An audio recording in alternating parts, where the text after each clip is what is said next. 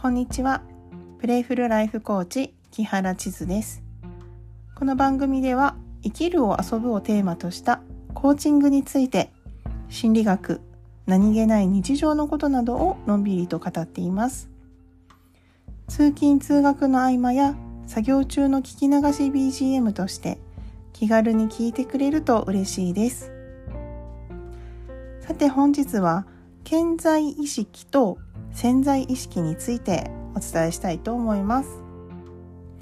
皆さんは健在意識と潜在意識という言葉を聞いたことがありますか？健在意識は認識ができる意識で、いわゆる言葉にできる意識です。私は今、ポッドキャストを聞いているとか、私は今、手を動かしてタイピングをしているまあ、こういった自覚をすればそれは健在意識と言えます。細かく言えば知能言語倫理創造といった言葉で表すことができる部分です。大脳新皮質という部分ですね。脳みその大脳新皮質という部分がこの部分を司ってまして私たちは生まれた後に経験によってこの部分が成長していきます。反対に潜在意識というのは普段認識ができない意識なんですね。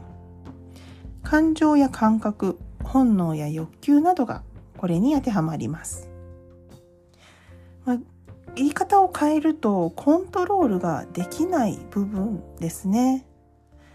まあ、例えば嫌なことがされてカッと怒るとかですね時間が経つとお腹が空いた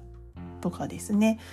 これはどうしてもやっぱりこう本能的に出てくる部分だよねっていうふうに表現をするようなところになりますね。で脳みそでいうところの大脳辺縁系とか脳幹という部分を司ってまして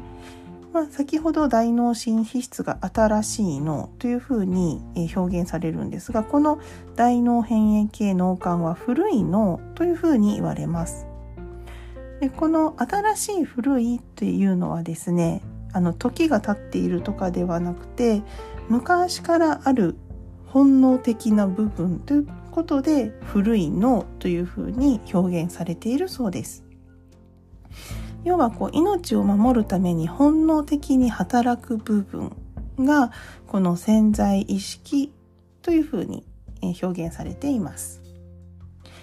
なのであの人間も生まれたばかりの赤ちゃんですね。生まれたばかりの赤ちゃんは大脳辺縁系脳幹が主に作用しています。まあ、いわば潜在意識のみで生きているというふうに表現ができます。なのでまあ、本能や欲求反射というもので毎日を過ごすんですね。赤ちゃんが生まれてねすぐに、えー、ミルクとかですねお母さんのお乳を飲む時赤ちゃんは下をこうやって動かして飲もうっていうふうに思ってやってるわけではなくて吸鉄反射というですね反射的な動きでこのお乳やミルクを摂取していきます。でこれがもう毎日毎日何回も繰り返し行われることでだんだんとあ口に何かが触れた時こうやって口を動かせば美味しいミルクが出てきてお腹がいっぱいになって安心した気持ちになれるのかというふうに学習をしていくんです。そうするとだんだんとあこれ自分の口の中に入れてみようというような形で自分の意識健在意識を使って食べたり飲んだりというふうに成長していくんですね。まあ、そう考えると人間ってすごいですよね。私も最初は何も教えてないのにどうして赤ちゃんは ミルクが飲めるんだろうとあの思っていたところでしたのでこの話を聞いた時になるほどと思いました。まあ、そしてこの健在意識と潜在意識どのくらいの割合で私たちの生活に影響を与えているのでしょうか？実はですね認識ができるっていうこの健在意識ですねこれはですね全体のたった3%から10%だけなんですね。ということは、まあ、潜在意識の部分これが90から97%を占めているそうです。でもこれ聞いた時私もえー、毎日ほとんど認識できてない意識で私たちは生きているのかとびっくりしました。なので意識をしてよし今日からジョギングをして5キロ痩せるぞと思っても無意識の部分がですねジョギングをすると疲れるしエネルギーが一気に枯渇して命の危険性が出てくるぞやりたくないなと思ったら90%から97%という圧倒的な力でやりたくないなーの方向に向いてしまうんですね。もしあなたがダイエットをしようと思って続かないのであればそれは潜在意識がやらない方がいいと思っているということが言えます。逆にですね潜在意識もまあ、ダイエットをして5キロ痩せると思えたらその目標は達成できるはずなんですね。でそう聞くとよしじゃあ潜在意識を何とかしてコントロールしたいなと潜在意識を変えたいなというふうに思いますよね。で今からですね潜在意識の特性についてお伝えしようと思います。え潜在意識というのはですね次のような特性があります。一つ目ですね。潜在意識は自分と他人の区別がつけられない。二つ目。潜在意識は現実と想像の区別がつけられない。三つ目。潜在意識は習慣である。四つ目。潜在意識は価値観である。五つ目。潜在意識は思い込みで作られる。6つ目。潜在意識は変化を嫌がるです、えー、一つ一つですね。ちょっと簡単に説明をしますね。まず潜在意識というのは自分と他人の区別がつけられません、まあ、例えばホラー映画を見ていて主人公が感じているであろう感情をまるで自分が体感しているかのように恐怖を感じたりすることってありませんか、まあ、怪物が出てきて追いかけられるようなシーン。実際自分は目の前に怪物がいるわけでも逃げているわけでもないのにもう焦ってしまって呼吸が早まったり心拍数が上がったりする、まあ、こういうのも潜在意識がそのように働いています次の現実と想像の区別がつけられないというのも今の例に当てはまると思います。ホラー映画は視覚や聴覚から得た刺激によってこのように反応が起こりますが実はそういった視覚や聴覚からの刺激がなくてもですね静かな場所にいて、ま、例えばレモンや梅干しを食べたそんな想像をしたら自然と唾液が出てきたり耳の下がキュッと痛くなったりとかあるんじゃないかなと思います。これも実際に食べてはいないのに食べた時と同じ反応を潜在意識が起こしているということになります。また潜在意識は習慣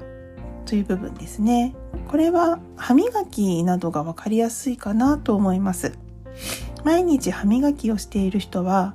ま、例えば何時になった？よし今から歯磨きをするぞ。歯ブラシを取って歯磨き粉を取って右手で歯磨き粉の蓋を取ってとかは考えないですよね。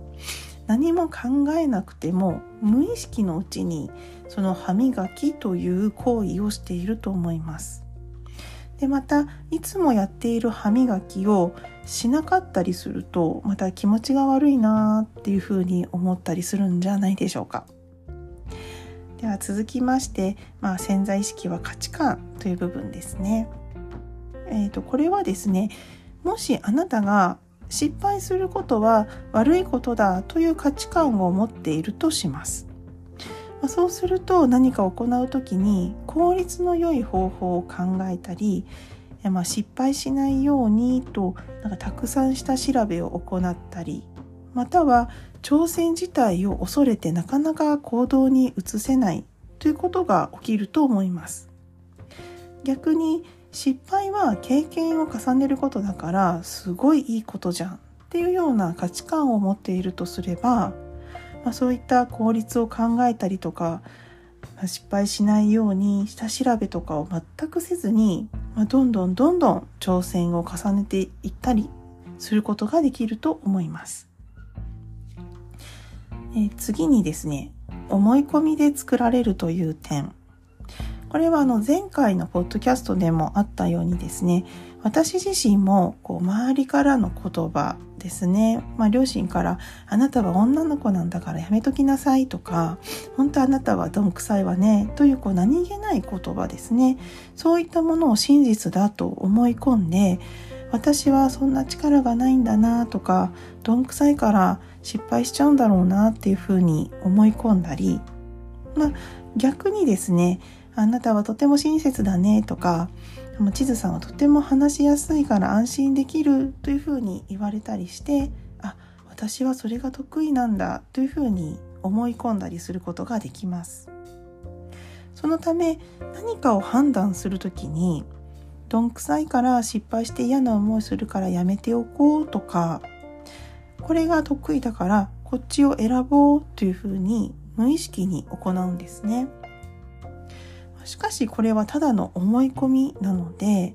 得意苦手もですね書き換えるということが可能なんですね。最後に潜在意識は変化を嫌う。でこれはですね、えーと、今までのポッドキャストでも何度かお話をしておりますが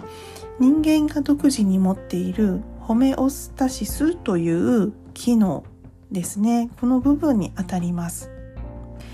人間っていうのはですね基本的に変化を嫌う生き物なんですね。それは生命を維持するために快適最適なものに維持しようっていうふうに動く本能的な機能になります。まあ、例えば、まあ、体温が上がった時にこう汗をかいて体を冷やす。体温をですねあの平温になるべく近づけるように調整する。寒いとガタガタガタと震えて摩擦熱で熱を上げようとする。また目が乾いた時に涙を出して潤いを保つ。こういうのもホメオスタシスが働いています。なのであのあ目が乾いたよし涙を出すぞというふうにして出すわけではなくてこのホメオスタシスという機能がそういうふうに動いているということですね。で以上のことをですね踏まえると、まあ、毎日が潜在意識で私たちは生きていて、まあ、それが1日の90から97%を占めているというのもうなずけるんじゃないかなと思います。夢や目標を叶えるのはですねえ潜在意識と潜在意識が合致していることが必要です。先ほども例に挙げましたが5キロ、えーと、走ってですねあすいません。5キロ走るんじゃなかった。今日からジョギングをして5キロ痩せるぞっていうふうに潜在意識が思うことと